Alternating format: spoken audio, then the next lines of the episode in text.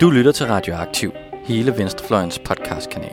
Vi bringer de nyeste nyheder fra klassekampen, dybtegående interviews, nørdede analyser og knivskarpe debatter.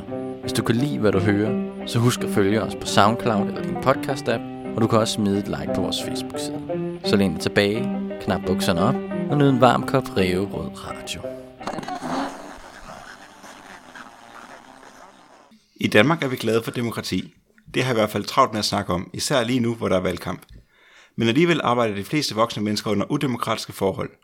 Under kapitalismen er virksomheden en mindre kommandoøkonomi, hvor kapitalen udpeger en leder til at diktere arbejdernes hverdag. Arbejderen kan så vælge at adlyde under den ene eller den anden chefs kommando, på samme måde som borgerne i et diktatur kan vælge mellem den ene eller den anden kandidat godkendt af regimet. Det er her socialisme finder en af sine kerneopgaver og vedvarende relevans.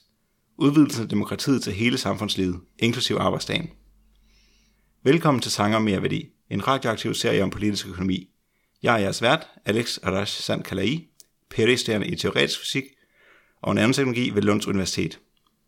Og i dag skal vi snakke om demokratisering af arbejdet. Tidligere denne måned lancerede Pelle Dragsted og Puja Faktat fra Enhedslisten et udspil for et mere demokratisk erhvervsliv. Derfor har jeg inviteret Puja, økonomisk rådgiver for Enhedslisten, ind til at fortælle mere. Velkommen til. Tusind tak for invitationen. Øh, altså, og så lige inden vi starter faktisk, så vil jeg gerne sige, at jeg er totalt glad for at være med i det her program her, fordi det, altså, da jeg hørte om radioaktiv podcast øh, i ja. oprindeligt, så tænkte jeg, at det var lige præcis, hvad Danmark havde brug for. Altså en, øh, hvad hedder det, en venstreorienteret podcast med en lille smule edge. Og, det, og, og siden har jeg hvad hedder det, fulgt både det her program her, men også... Øh, øh, de øvrige podcasts under radioaktiv paraplyen med, altså temmelig trofast. Jeg synes, det er en, øh, det, skulle, øh, det er meget fornemt at være med, så man kan sige tak for invitationen. Det er jeg meget taknemmelig for, og også fordi, Puja, du har jo selv været vært for et radioprogram på Radio 24 Praxis Polemik, som jeg stadig går tilbage til indimellem, når jeg skal gøre mig klogere på et emne.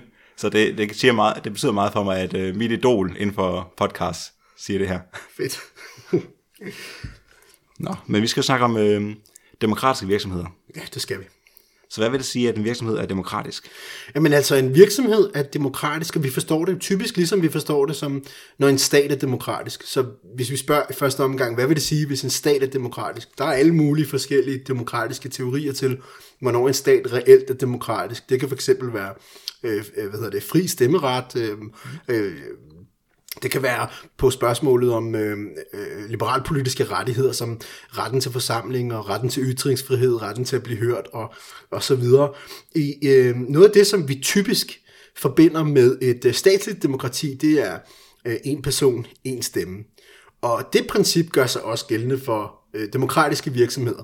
Nemlig at der er en vis øh, hvad hedder de, øh, ret til at blive hørt. Der er en person, en stemme om de mest afgørende øh, driftsmæssige spørgsmål, og spørgsmål, der har betydning for den enkeltes, enkeltes arbejdsliv, for mm-hmm. virksomhedens økonomi, produktion og så fremdeles. Så altså det her princip her, det går det kan direkte overføres fra den idé, vi har om statsligt demokrati. Det kan direkte overføres til spørgsmålet omkring virksomhedsdemokrati. En person, en stemme, og deraf følger der så altså også en, en lang række af andre principper, som man kan følge. Så for eksempel, så skal man jo have informationsret. Mm. Øh, det, vil sige, det, det, er jo, det er jo ligegyldigt, om du har øh, en stemme, hvis du ikke reelt har indsigt i, øh, hvordan, øh, hvad hedder det, om, om vigtige beslutninger omkring driften for eksempel, om fremskrivninger om økonomien og den slags. Den slags skal gerne diffundere ned, så at sige, til arbejdsstaben, så de kan tage rationelle beslutninger. Ja, og i jeres udspil, så øh, lægger jeg også vægt på, at demokrati ikke kun er et spørgsmål om, at øh, vi skal have en god fornemmelse om, om det her men der også er direkte fordel ved at have erhvervsdemokrati. I nævner for eksempel mere, mere demokrati, den del er åbenlys, øh, større økonomisk lighed i virksomhederne, og at øh, i forhold til forbrugerdemokrati, så er der øh, tendens til lavere priser, for eksempel med vandværker og sådan noget. Øh, men I nævner også stærkere og mere effektive virksomheder. Og det sidste det er interessant. Så hvorfor er en demokratisk virksomhed typisk stærkere end den konventionelle, udemokratiske, kapitalistiske virksomhed? Ja, altså her, der taler vi på vegne af mange års forskning i øh, hvad hedder det, kooperativer, og specifikt det, man kalder for medarbejderstyret virksomheder. Så du nævnte her selv en række af forskellige typer af demokratiske virksomheder. De kan fx være forbrugerstyrede, ligesom Coop, men de kan også være medarbejderstyrede, ligesom f.eks. Øh, kooperativet Mondragon i Spanien. Øh, og mange af de fordele, der, hvad hedder det, der følger ved at være et kooperativ, de gælder, hvor at, øh, hvor at indflydelsen både er bred og dyb, det vil sige de medarbejderstyrede virksomheder. Og her der viser øh, forskningen temmelig entydigt over en længere årrække, hvor man har øh, kigget på øh, flere hundrede af kooperativer og sammenlignet dem med sammenlignelige og lige gamle og produktionsmæssigt sammenlignelige og branchemæssigt sammenlignelige virksomheder, som er konventionelle. Og der finder man øh, gennemgående, at beskæftigelsesstabiliteten er højere. Man finder øh, samtidig en produktion, der er helt op til 4% højere, eller i hvert fald det samme, og slet ikke mindre. Man finder, der er en højere arbejder øh, velvære og motivation. Øhm, og så finder man også, og det er noget af det, der er særligt interessant, øhm, at det her det er virksomheder, der agerer det, man kalder kontracyklisk. Hvad betyder det? Det vil sige, at hvis du er i en økonomisk nedgang, så plejer virksomhederne at spare for eksempel på ansatte, øh, ved at fyre folk, øh, ved at øh, øh hvad hedder de, øh, spare på hvad hedder det, produktionsomkostninger og den slags. Altså man tager nogle kortsigtede beslutninger som reaktion på, at man har en økonomisk nedtur. At agere kontracyklisk betyder, at du, du agerer simpelthen langsigtet i det her tilfælde. Der viser det sig typisk, at kooperativerne de har en højere beskæftigelsessikkerhed. Dem, der er ansat i et kooperativ, er i mindre udsat for at blive fyret under en økonomisk nedgang. Der er større lønfleksibilitet, fordi når man ejer øh, hvad hedder det, øh, når man ejer hele pivetøjet sammen, så er man også mere villig til at gå ned i løn i tilfælde af en økonomisk øh, hvad hedder det, øh, øh, nedgangsperiode osv. osv. Men øh, altså, vi kan jo sagtens snakke om, hvorfor at de her øh, virksomheder, i hvert fald øh, i den empiriske forskning, en empirisk forskning, der både kigger kvalitativt og kvantitativt på virksomhederne. Mm-hmm. Jamen, det kan vi snakke om, og vi kan vende tilbage til det, men noget af det, jeg synes, der er interessant, det er nogle af de, de, de punkter, du nævnte, før du kom til det her spørgsmål med stærkere og mere effektive virksomheder. For det er faktisk ikke kardinalargumentet. Det kunne godt være, at, at hvad hedder det, man startede en kooperativ bevægelse af virksomheder, at der simpelthen opstod en bølge af virksomheder i Danmark, som var øh, medarbejderstyret, som var demokratiske, men som så viste sig egentlig at være en lille smule mindre effektiv. Mm-hmm. Betyder det så, at projektet står og falder der? Det mener jeg ikke. Fordi at øh, noget af det første, som, øh, som man kan argumentere for her, det er, at demokrati er sgu en værdi i sig selv. Ikke? Øh, Kina for eksempel er et diktatur, men er utrolig gode til at skabe vækst. 100 millioner er blevet øh, hvad hedder det, trukket ud af fattigdom i Kina. Men øh, ikke desto mindre, hvis man tænker over det, vil du foretrække et samfund, øh, som var demokratisk, eller som var et diktatur og ganske effektivt, ligesom Kina var, så vil de fleste mennesker, i hvert fald dem, der har prøvet og har smag for demokrati, vælge demokratiet. Fordi her der har man en vis autonomi over sit eget liv, man har en indflydelse på, øh, hvad hedder det, øh, på samfundet omkring sig. Så det her med demokrati, skal vi også betragte som en slags værdi i sig selv. Det er simpelthen en god ting, at vi vælger at udvide den demokratiske sfære i det moderne samfund. Vi befinder os i en situation, hvor at vi lever nominelt i demokratiske samfund. Men faktuelt, så står vi op om morgenen og indgår i institutioner, som nærmest er øh, perfekteret tyranni. Det vil sige, at øh, her indgår der 8 timer af din vågne øh, dagligdag, øh, hvor du skal parere ordre, og du, du ved, lad, lad os bare tale, lad os bare mm. tale down, on, down to earth, fordi de fleste ja. mennesker ved godt, hvad det handler om. Øh, de fleste mennesker kender typisk den der situation, hvor man sidder i frokostlokalet, og så træder chefen ind, og så skifter folk, øh, mm. hvad hedder det, jeg ja. ved det ikke, ansigtsudtryk, eller jeg ved det ikke, smiler sådan lidt, øh, du ved, anstrengt, fordi chefen er kommet, eller de holder op med at tale kritisk om, om et eller andet, der er sket på arbejde. Der er sådan her, det her anstrengte dominansforhold. Øh, man står simpelthen i bøn til lederen. Ikke? Øh, det, det, det, det, det er, hvad hedder det, værd at skaffe sig af med. Øh, det er værd at, øh, at udvide det, som vi øh, øh påskynder som demokrati i staten, til også at gælde det private erhvervsliv. Øh, jeg synes, det er en helt naturlig udvikling, og jeg tror, de fleste mennesker et eller andet sted har tænkt over, hvorfor det er, ejer jeg ikke værdien af mit eget møje? Mm, mm. Hvorfor går hovedparten af den hvad hedder det, værdi, som jeg producerer, til en eller anden fjern aktionær, eller en eller anden hvad hedder det, direktion, som møder kl. 12 og går kl. 3, og så videre, og så videre. Det er fundamentalt uretfærdigt setup. Det er et autokrati. Det skal, hvad hedder det, reformeres. Vi skal have demokrati her. Øhm, og så er der øhm, hele det her spørgsmål omkring økonomisk lighed, som jeg mener er fundamentalt for et velfungerende og sundt demokrati. Du kan godt have et demokrati med, med massiv ulighed. Med massiv ulighed. Et eksempel, det er for eksempel, øh, det kunne være USA. Der er flere andre eksempler på lande med massiv ulighed. Og der er det simpelthen situationen sådan, at Øh, det kan godt være, at alle har ret til at stemme, men dem, som øh, har midlerne, har også en større stemme. De kan hvad hedder det, organisere sig i bedre grad, de kan yde en større påvirkning på øh, det politiske slutprodukt sidst på dagen. Mm. Altså, så der, der har du en form for demokrati, men hvor at, øh, den enkelte borgers magt øh, varierer alt afhængig, efter, alt afhængig af velstand. Hvis, hvis vi kigger på den måde, som den nyliberale økonomi er øh, hvad hedder de, øh, er stykket sammen, så kan du se, at velstandsfordelingen flugter ganske godt med kapital ejerskab. Okay? Så sirenesangen er ofte, at hvis du arbejder hårdt, hvis du yder en indsats, så kan du blive rig ligesom alle de andre. Ikke? Mm. Det er the dream, så at sige. Men den er så langt fra virkeligheden, fordi vi ved, at hvis dine forældre er rige, så har det en indflydelse på, hvor rig du måske selv bliver. Altså det, der findes de her eksempler på, at folk, der virkelig yder en indsats, som som, som du ved, øh, hvad hedder det, kommer frem rent økonomisk set og sådan noget der. Men det hører altså til de her øh, solstrålehistorier. Øh, det, det generelle billede er, at øh, social arv betyder enormt meget, og kapital ejerskab betyder enormt meget. Hvis du har en demokratisk virksomhed, så er det kapital og ejerskab fordelt lige mellem arbejderne samme vil lønnen delvist være. Her bestemmer man jo faktisk selv, hvor meget vil vi give direktionen, hvor meget mm. vil vi give mellemlederne, hvis man nu har sådan et setup.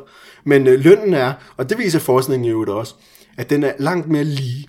Så det her, det er en mekanisme, før skat overhovedet kommer på banen, som distribuerer, hvad hedder det, velstanden imellem os. Mm. Mm. Øhm, så der er, der er, hvad hedder det, en, en lang række af gode, sådan, sunde argumenter, som vi almindeligvis vil bruge over for den stat, som vi lever i, som man en til en også kan anvende over for den private virksomhed, som vi indgår i og tilbringer en stor del af vores øh, dagligdag i.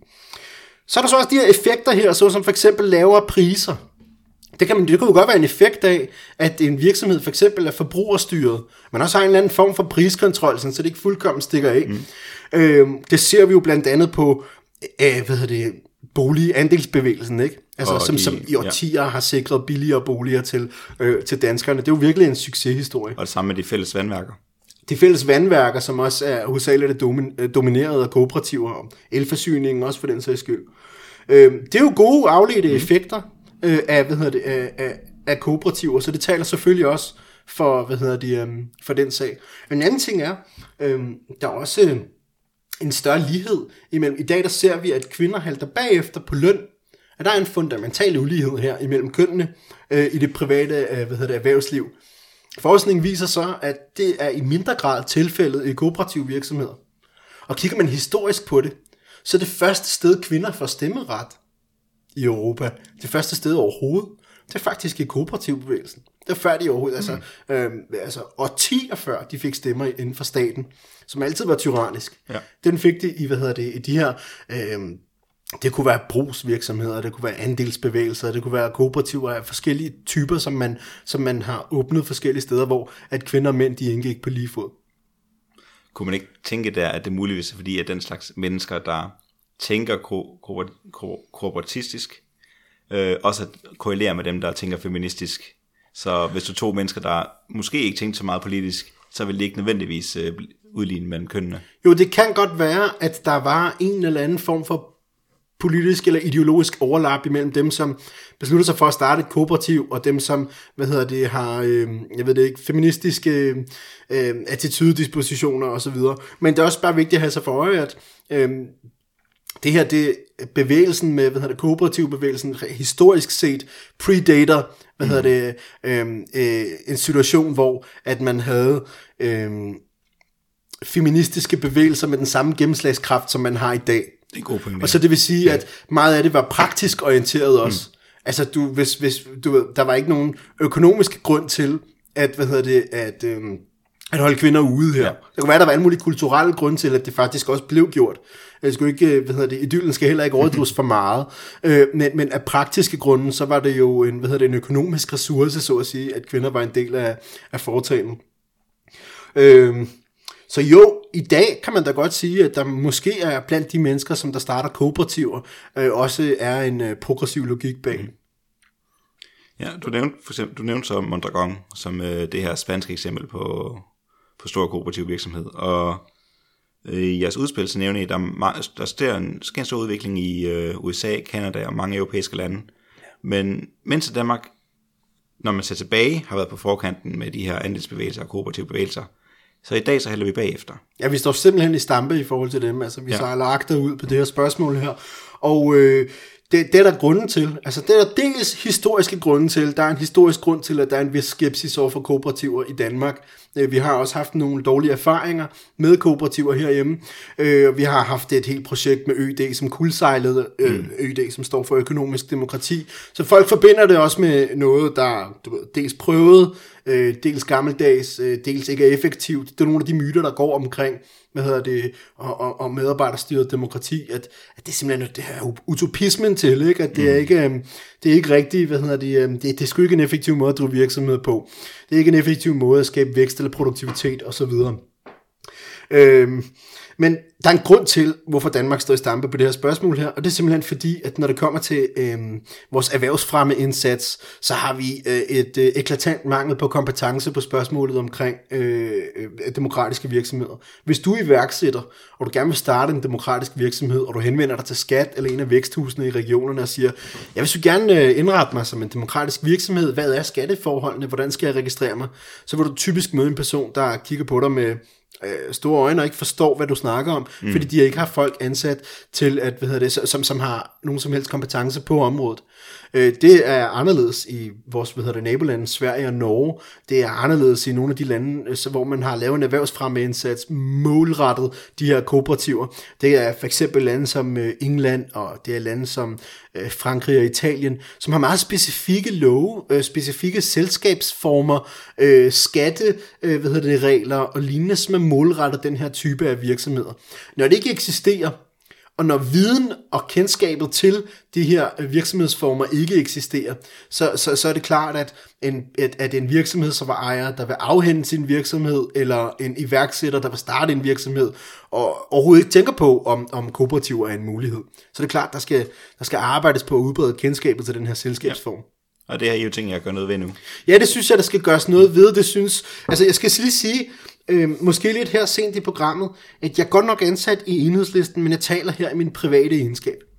Øh, fordi jeg er, øh, hvad hedder det, jeg er ikke øh, medlem af Folketinget, jeg, hvad hedder det, øh, hvad hedder det, har, har ikke mandat til at tale på partiets vegne. Ikke desto mindre, så kan jeg hvad hedder det, øh, fortælle dig, hvad der står i det her demokratiske erhvervshusspil. Og der står blandt andet, at vi har tænkt os at arbejde på, at, øh, at målrette en indsats til fremme af kooperativer i Danmark, øh, inspireret af lovgivningen rundt omkring i verden. Øh, England er et eksempel.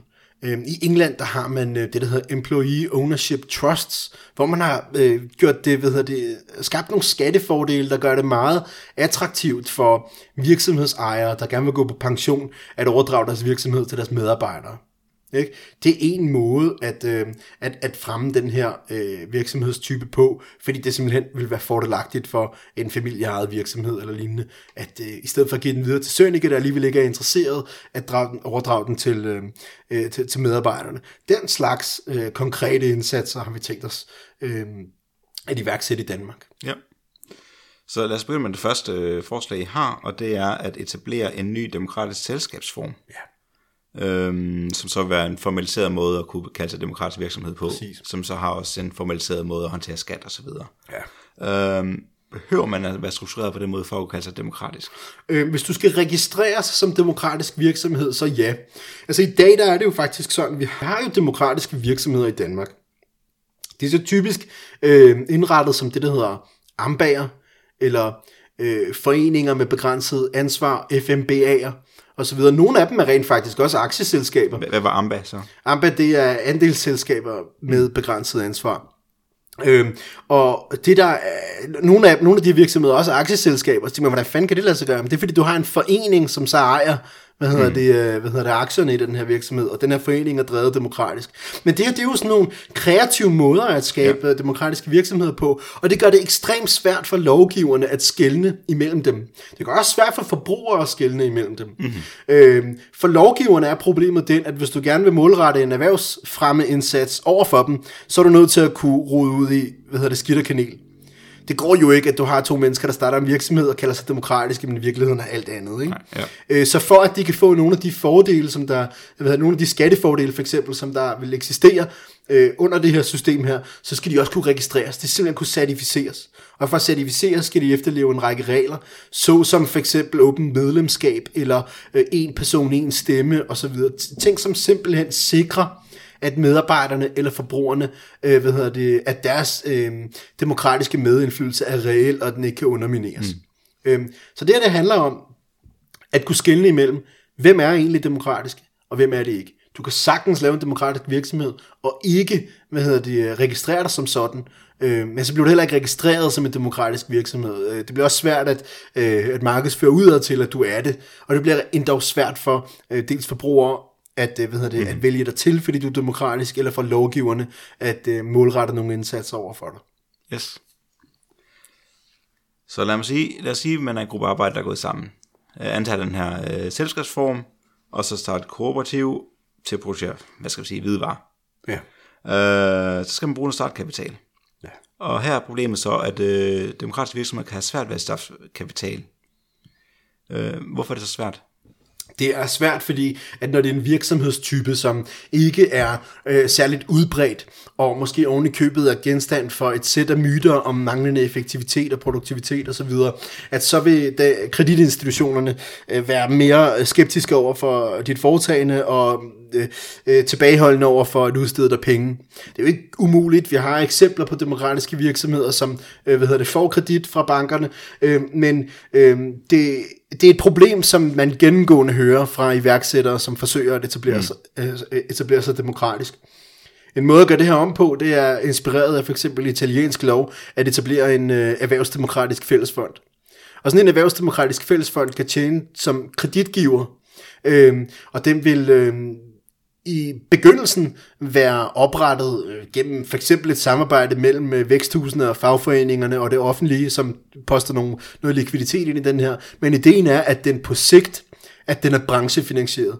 Så det vil sige, at en del af overskuddet for de demokratiske virksomheder, øh, for eksempel 3%, bliver hvad hedder det, årligt overdraget til øh, den erhvervsdemokratiske fællesfond, som så finansierer nye øh, hvad hedder det, kooperativer, øh, øh, til at begynde med på markedsvilkår, simpelthen for at sikre, at, øh, at øh, hvad hedder det, øh, at investeringen er, er hvad hedder det, inden for det system, vi lever i nu, bæredygtig. Øh, men, men ideen om en erhvervsdemokratisk fællesfond, som er branchefinansieret, ligesom den er i for eksempel i Italien, og hvor det fungerer rigtig godt, og hvor de har været medvirkende til, for eksempel under finanskrisen, at redde flere tusinde jobs, fordi at de er blevet inden for de her demokratiske virksomheder, som ellers ville stå og falde med finanskrisen. Det, det, det er et eksempel, som vi gerne vil øh, gentage her hjemme i Danmark. Ja. I nævner også en kooperativ fond, som I også vil starte. Ja, den kooperative fællesfond. Ja. Det, det er basically det, som jeg snakker om her. Okay, ja. ja. Ja, så, det er den, så først har I den grønne investeringsfond, I fik gennemført under øh, det Socialdemokraterne havde magten. Ja. Så var der den, den demokratiske øh, erhvervsfond, som I foreslår tilbage under, under jeres finansudspil. Og nu så har I så den tredje fond med den kooperative Den kooperative fond. fællesfond, skal faktisk sige, den kooperative fællesfond og den erhvervsdemokratiske fond, det er stort set det samme. Okay, ja. ja. Ja. Og det er fordi, det er jo klart, at det her, nogle, nogle elementer, det her udspil, som hedder et mere demokratisk erhvervsliv, det, skal, det kan måske læses som en slags øh, annex, øh, addendum, tillæg til vores finanssektorudspil. Fordi husk på, som kom at, tilbage i afsnit 6, der diskuterede vi det som, som I har diskuteret i det her program, ja, yes. sammen med Pelle Dragsted. Øh, men hvad hedder det, i, i det udspil, der nævner vi jo også rent faktisk øh, kooperative banker. Så der er en vis overlap her imellem, øh, hvad hedder det, fordi en, en, øh, en demokratisk virksomhed kan jo faktisk også være en kreditgiver, det kunne også godt være en bank. Vi har også i Danmark en, øh, en lang historie for det, gennem de her andels- og hvad hedder det, sparekasser, hypotekforeninger osv. Øhm, og det er, hvis man kigger hinsides vores egne grænser, så er det faktisk stadigvæk ret typisk, øh, at der eksisterer øh, demokratiske banker, socialiserede banker til en vis grad, øh, som tager bare øh, Frankrig. der er det stadigvæk øh, 60% af banksektoren, der er, en del, der, der, der er sådan, men med danske ord kan beskrives som andels af sparekasser, ikke? som er mm. lokalt forankret. Øh, I Danmark, helt op til en gang i 60'erne, var 60% af al finans, hvad hedder det, givet af andels af sparekasser. Så det er, ikke et, øh, det er ikke et fremmed koncept. Det kan lyde fremmed fra den situation, som vi befinder os i i dag med store megakoncerner som Danske Bank og øh, Nykredit og Nordea og Jyske Bank. Øh, men det er, vi skal ikke særlig lang tid tilbage i historien, før vi finder nogle af de her lokalt forankrede andelskasser. Ja. Øhm, ja, sidste forslag, eller sidste kategori af forslag, er forbedrede rammevilkår. Mm. Og et af dem handler om at fritage virksomhed for selskabsskat på alt det, der indbetales til den udelelige reserve, ja. som så er den her sådan form for forpligtet opsparing, som kooperativer skal have, der kun skal bruges til at geninvestere i virksomheden eller gemme til dårlige tider. Ja. Øhm, og så er der øh, en anden, et andet forslag om skattefordele for sælger, øh, hvis en eksisterende traditionel virksomhed overdrages til medarbejderne. Ja. Øh, jeg har læst en artikel i Information, hvor øh, Tænketanken Krake kommenterede på det her forslag og mente, at at øh, det ville være forvridende på markedet, hvis en type virksomhed fik skattefordele i forhold til andre. Øhm, og det kunne reducere effektiviteten øh, i samfundets produktion. Ja. Hvad er dine tanker om den her slags bekymring? Øh, jeg mener ikke, at det er, hvad hedder det, jeg ved først og fremmest ikke, om det var en officiel udtalelse fra Tænketanken Krakker. Jeg ved, at det var en Nej. udtalelse fra deres økonom øh, Nils øh, Storm Knigge. Nå ja, Men ja. Øh, hvad hedder det, allerede i dag så er det jo tilfældet, at øh, man hvad hedder det, skattefritar, skattefritar, hvis en, øh, en virksomhed overdrages til en erhvervsdrivende fond, eller skattefritar, hvis en virksomhed, øh, hvad hedder det, i, i forbindelse med, øh, når, når den går videre i arv. Ja. Og ja, det er markedsforvidende, men so what? Altså, det, det virker så meget på mig som et, øh, et åndssvagt hensyn. Fordi at øh, vi snakker om etableringen af en værdi. Ja. Ikke? Altså et gode, simpelthen et samfundsgode. Øh, samtidig er altså, ved du hvad der ellers er markedsforvridende? Offentlig transport. Offentlig transport er markedsforvridende. Er det et argument imod offentlig transport? Nej, og det leder også tilbage til det, til det, du påpegede i begyndelsen, at det kan godt være, at der måske er mere effektive virksomheder, men det er ikke det, der er grunden til, at vi gør det. Nej. Øh, så den her form for markedsforvidning eksisterer der jo inden for erhvervsfremmesystemet. Ja. Den eksisterer i alle mulige former. Man kan selvfølgelig også lancere den som en kritik af vores udspil. Men øh, for så vidt man mener, at kooperativer er en god idé, og man ser en fremtid i det, øh, og man i øvrigt, som jeg argumenterer, at, at, at der også er økonomisk ræson i det, fordi at en del af forskningen viser, at de er, de er ganske velfungerende, de øh, klarer sig godt under kriser, øh, de, øh, hvis de er banker, giver de kredit, under, når der er kreditklemmer under finanskriser osv. Mm. osv. Altså hvis man mener, at det er et samfundsgode, jamen altså så er det en pris, man er villig til at betale, ligesom man er villig til at betale den på en lang række andre områder i velfærdssamfundet.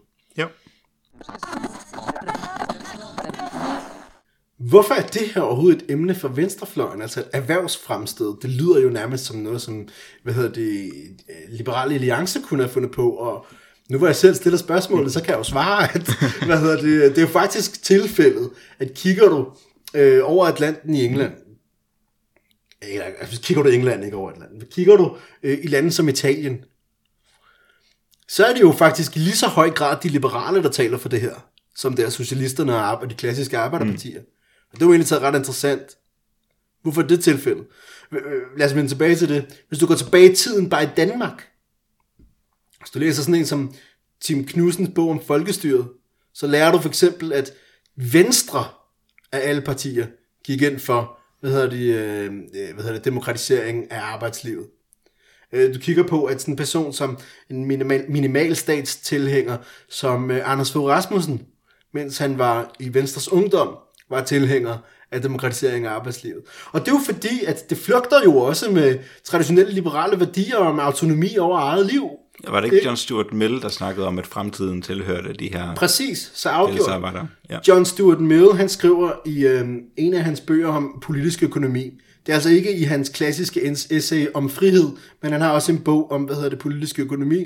Og heri, der siger han, at hvis samfundet bliver ved med at, øh, hvad hedder det, at progresse, Altså hvis der bliver ved med at komme fremskridt fra den situation, som han befandt sig i, øh, så vil, øh, så, så, så vil øh, hvad hedder det, øh, demokratiseringen fortsætte, og hvad hedder det, øh, Øh, endestationen ville ikke være en, hvor at, øh, at arbejderne stod i bøn til en kapitalist, men en, hvor arbejderne øh, kollektivt ejede øh, produktionsmidlerne og demokratisk øh, valgte og fravalgte deres egen ledelse.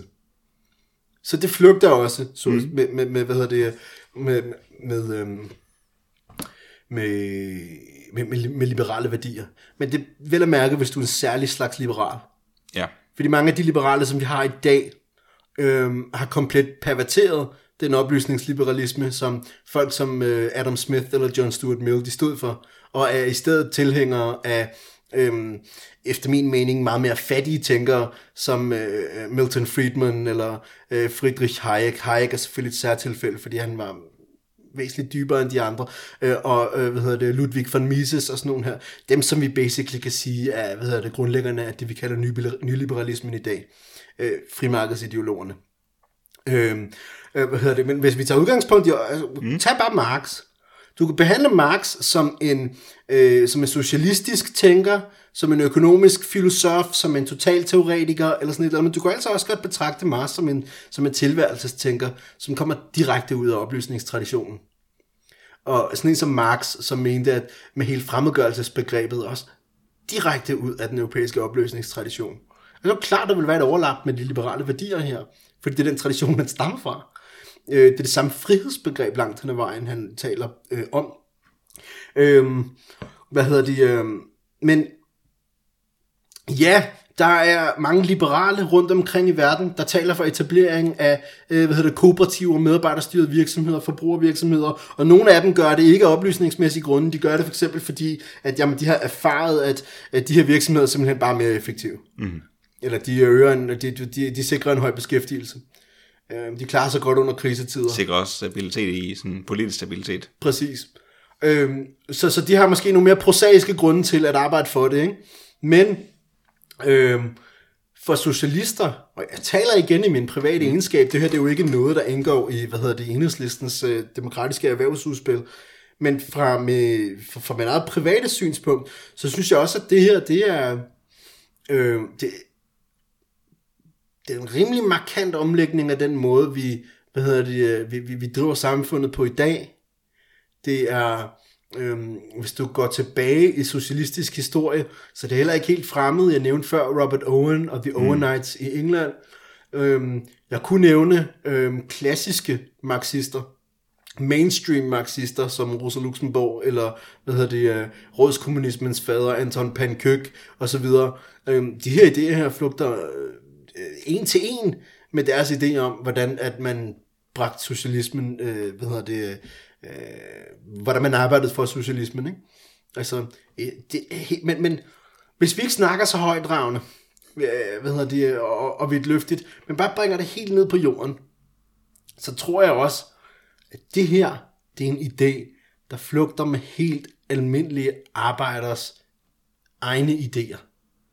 Altså, ideen om, at det er uretfærdigt, at man står i bønd til en øh, hvad hedder det, kapitalist på sit arbejde. Øh, ideen om, at det er uretfærdigt, at en stor andel af det overskud, som man skaber, går til nogle andre. Øh, ideen om, at det er uretfærdigt, at man ikke har øh, kontrol over sit eget arbejdsliv, at man ikke kan selvrealisere sig, ikke har nogen autonomi her. Altså de her ting, jeg tror, jeg tiltaler almindelige mennesker. Og der behøver vi ikke at hedkalde Pankøk eller øh, John Stuart Mill øh, eller Karl Marx for den sags skyld, det er bare simpelthen at tale til folks almene mm. fornuft. Og jeg tror, at det har et rigtig stort potentiale. Og årsagen til, at jeg tror det, lad mig give et eksempel. Jeg, hvis, hvis jeg har ret i, at det her det er noget, der ligger lige under erkendelsen, ikke? at du ligesom kan, du kan kilde det ud af folk, hvis du spørger dem om, hvordan de har det med deres chef på arbejdet. Eller sådan ja. Nogle af dem har måske et fremragende forhold til deres, til deres, til deres chef, men øh, den, den store majoritet har et, et vis anstrengt forhold. Det er også derfor, vi har alle de her lederkurser og alt det pisse om, hvordan ledere skal gebære sig på arbejdspladsen, ja. ikke for at sikre deres kontrol. Ellers var det jo fuldkommen unødvendigt. Hvis det her det ligger lige under overfladen, så er det lige til at argumentere for, at det her det er noget, der skal øh, hvad hedder det, iværksættes. Og hvornår kan det for eksempel være relevant? Det kunne det have været, hvis du tager efter finanskrisen, ikke? hvor en stribe af virksomheder gik ned og hjem. Øh, hvor at, øh, øh, hvad hedder de, at i stedet for at de skulle gå ned og med hjem, så var der altså en anden model, nemlig at medarbejderne overtog driften, overtog virksomheden. Øh, der er en anden model til, øh, Lad os bare bevæge os væk fra Danmark. Lad os kigge på General Motors i USA. Okay? Obama overtager USA øh, embedet efter finanskrisen, og noget af det første, han gør, det er, at øh, han investerer, han poster massiv likviditet ind i General Motors, for at redde den her virksomhed. Mm. Okay, hvad gør han efter, den er reddet? Den bliver simpelthen givet tilbage til de gamle ejere. Okay, hvis der var en organiseret fagforening i USA, en organiseret arbejderbevægelse, øh, hvad hedder de, øh, som i årvis havde talt om, at hey, der er altså en anden model end det her. En, en, en statsejerskab, en, en, hvad hedder de, øh, en statslige investeringer for at redde øh, hvad hedder de, nødlidende virks, virksomheder, som så bagefter gives tilbage til de samme mennesker, som har drevet dem i sænk. Hvis den model var udbredt kendt, nemlig at medarbejderen kunne overtage den og drive den videre, jamen altså, så vil det, jeg, jeg tror, at det vil tale til rigtig mange menneskers, hvad hedder det, fornuft. Ja. Ikke? Øhm, I spil de steder med udliciteringer, ikke outsourcing ja, og sådan noget. Altså, præcis. Så, hvad hedder det, det er, jeg, jeg synes, at, øh, jeg synes helt klart, at det har en, en socialistisk side, mm. så har en liberal side, for det handler jo om frihed, det her. Det handler også om lighed, ikke? Øhm, men det har også bare en, en markant, øh, hvad hedder det, berøringsflade med almindelige menneskers øh, dagligdag. Ikke? Øhm, og som jeg synes, at, hvad hedder det, øh, som, som, som jeg tror ville kunne se fornuften i det her. Øhm, det skal også siges, at overgangen til det privatkapitalistiske samfund var jo heller ikke en eller anden naturgivende overgang, noget der bare skete fra dag til anden. Altså, det har også været en voldelig proces, ja. ikke? At nogen, øh, hvad hedder det, tegner en cirkel rundt om den øh, stykke jord, som det står på og siger, det her det er mit. Fordi det omfang, de har gjort det, så har de jo hugget det for andre. Ikke? Øh, hvad hedder de, øh, så, så den proces er heller ikke bare øh, opstået gennem en eller anden naturlig hvad hedder det, handelsproces, øh, eller hvad hedder det, naturlige behov, der er opstået undervejs. Det er noget, der er blevet implementeret med vold, og som øh, Adam Smith, du ved, forfatteren til øh, Nationernes Velstand, øh, de liberales store, hvad hedder det, åndelige øh, figur, som han sagde, at, hvad hedder de, øh, øh, ejendomsretten, så at sige, den private ejendomsret, er kun implementeret med henblik på at beskytte de formuende imod dem, som intet har. ja, han siger også, at en stat, der kun bekymrer sig om privat ejendomsret, kun bekymrer sig om at beskytte det rige. Det er faktisk det citat, ja. som jeg, hedder det, som jeg fejlciterede. Men altså, hvad hedder det, igen, fordi jeg, jeg, tror, det her det er noget, der, der stikker dybt, og jeg tror, vi er blevet, øh, vi har fået indbanket fra barnsben af, at det samfund, vi øh, lever i, og den måde, det er indrettet på, at det er på en eller anden måde er naturgivent. Og det var, hvad Gramsci ville have sagt, det er hegemoni. Hvis magten fremstår naturgiven, så har du hegemoni. Ikke? Og det er det hegemoni, som vi så stødt igennem, hvad hedder det, øh, hvad hedder det, skridt for skridt, igennem hvad hedder det, tiltag som de her, kan være medvirkende til at, øh, at udfordre og sidst på dagen omstyrt. Så lad os tage de optimistiske briller på og sige, at i løbet af de næste 20 år, så er det hele danske, øh, danske erhvervsliv blevet demokratisk. Så vi har et frit marked af arbejdskooperativer og forbrugsforeninger. Så det her, det tror jeg vil betegne som en slags markedssocialisme eller liberal socialisme. Mm. Er det endemålet for enhedslistens øh, udgave af socialisme, og er det endemålet for klassekampen? Ja, det mener jeg ikke, at man kan sige. Det du i hvert fald kan sige, at øh, i en situation, hvor... Altså det du i virkeligheden har, hvis du kigger på kapitalismen i sin, i sin sådan rå 1900-tals form, ikke? hvor du havde en, øh, en kapitalist, mm. og så havde du en gruppe af arbejdere. Øh, Den situation har vi næsten bevæget os væk fra. Altså en stor del af økonomien er stadigvæk indrettet på den måde, men du havde øh, inden for den skal, så, fandt, kom, så kom der en udvikling faktisk allerede i det 19. århundrede, for eksempel under Karl Marx' tid.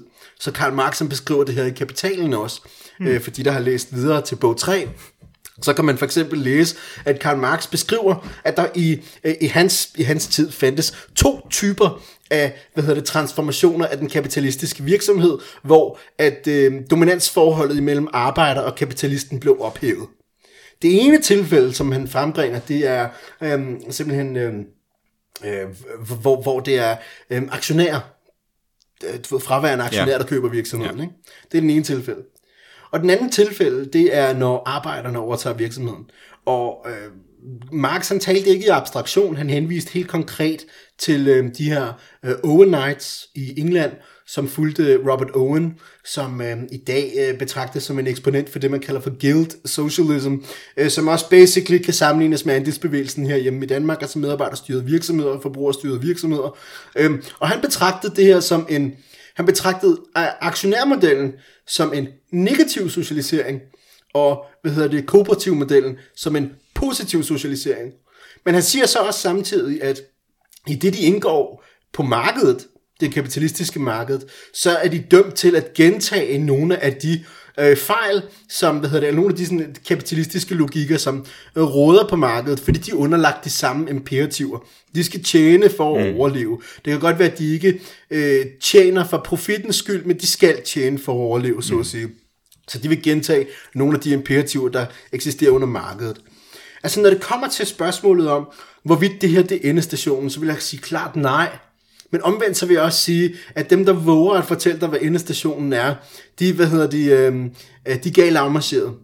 Fordi, øh, øh, hvad hedder det, enhver socialist bør vide, at godt nok kan vi dekretere, hvad vi gerne vil rive ned i det eksisterende samfund. Men det er svært at dekretere socialismen i sig selv, fordi at vi, øh, vi hvad hedder det, når, når, vi, når vi river det bestående ned, så øh, befinder vi os på nyt territorium, og der vil være tusind spørgsmål, der hvad hedder det, rejser sig i kølvandet. Og de spørgsmål kan vi kun hvad hedder det, øh, øh, øh, hvad hedder det, besvare gennem erfaring, gennem trial and error, ved at prøve sig frem. Der er ikke en forkromet plan, øh, som fortæller os, hvordan vi kommer fra A til B. Der er kun nogle pejlemærker, der øh, hvad hedder det, fortæller os en generel retning, vi kan gå. Øh, og der synes jeg, at øh, hvis man kigger på sådan noget som, øh, hvad hedder det, øh, øh et, et demokratisk erhvervsliv, at det er et massivt skridt op af, mm. hvad hedder det, stigen, fordi du taler jo reelt om socialisering af produktionsmidlerne, ja. øh, du taler jo reelt om ophævelsen af forholdet mellem øh, kapitalisten og arbejderen, Øhm, men taler du så også samtidig om ophævelsen af markedet?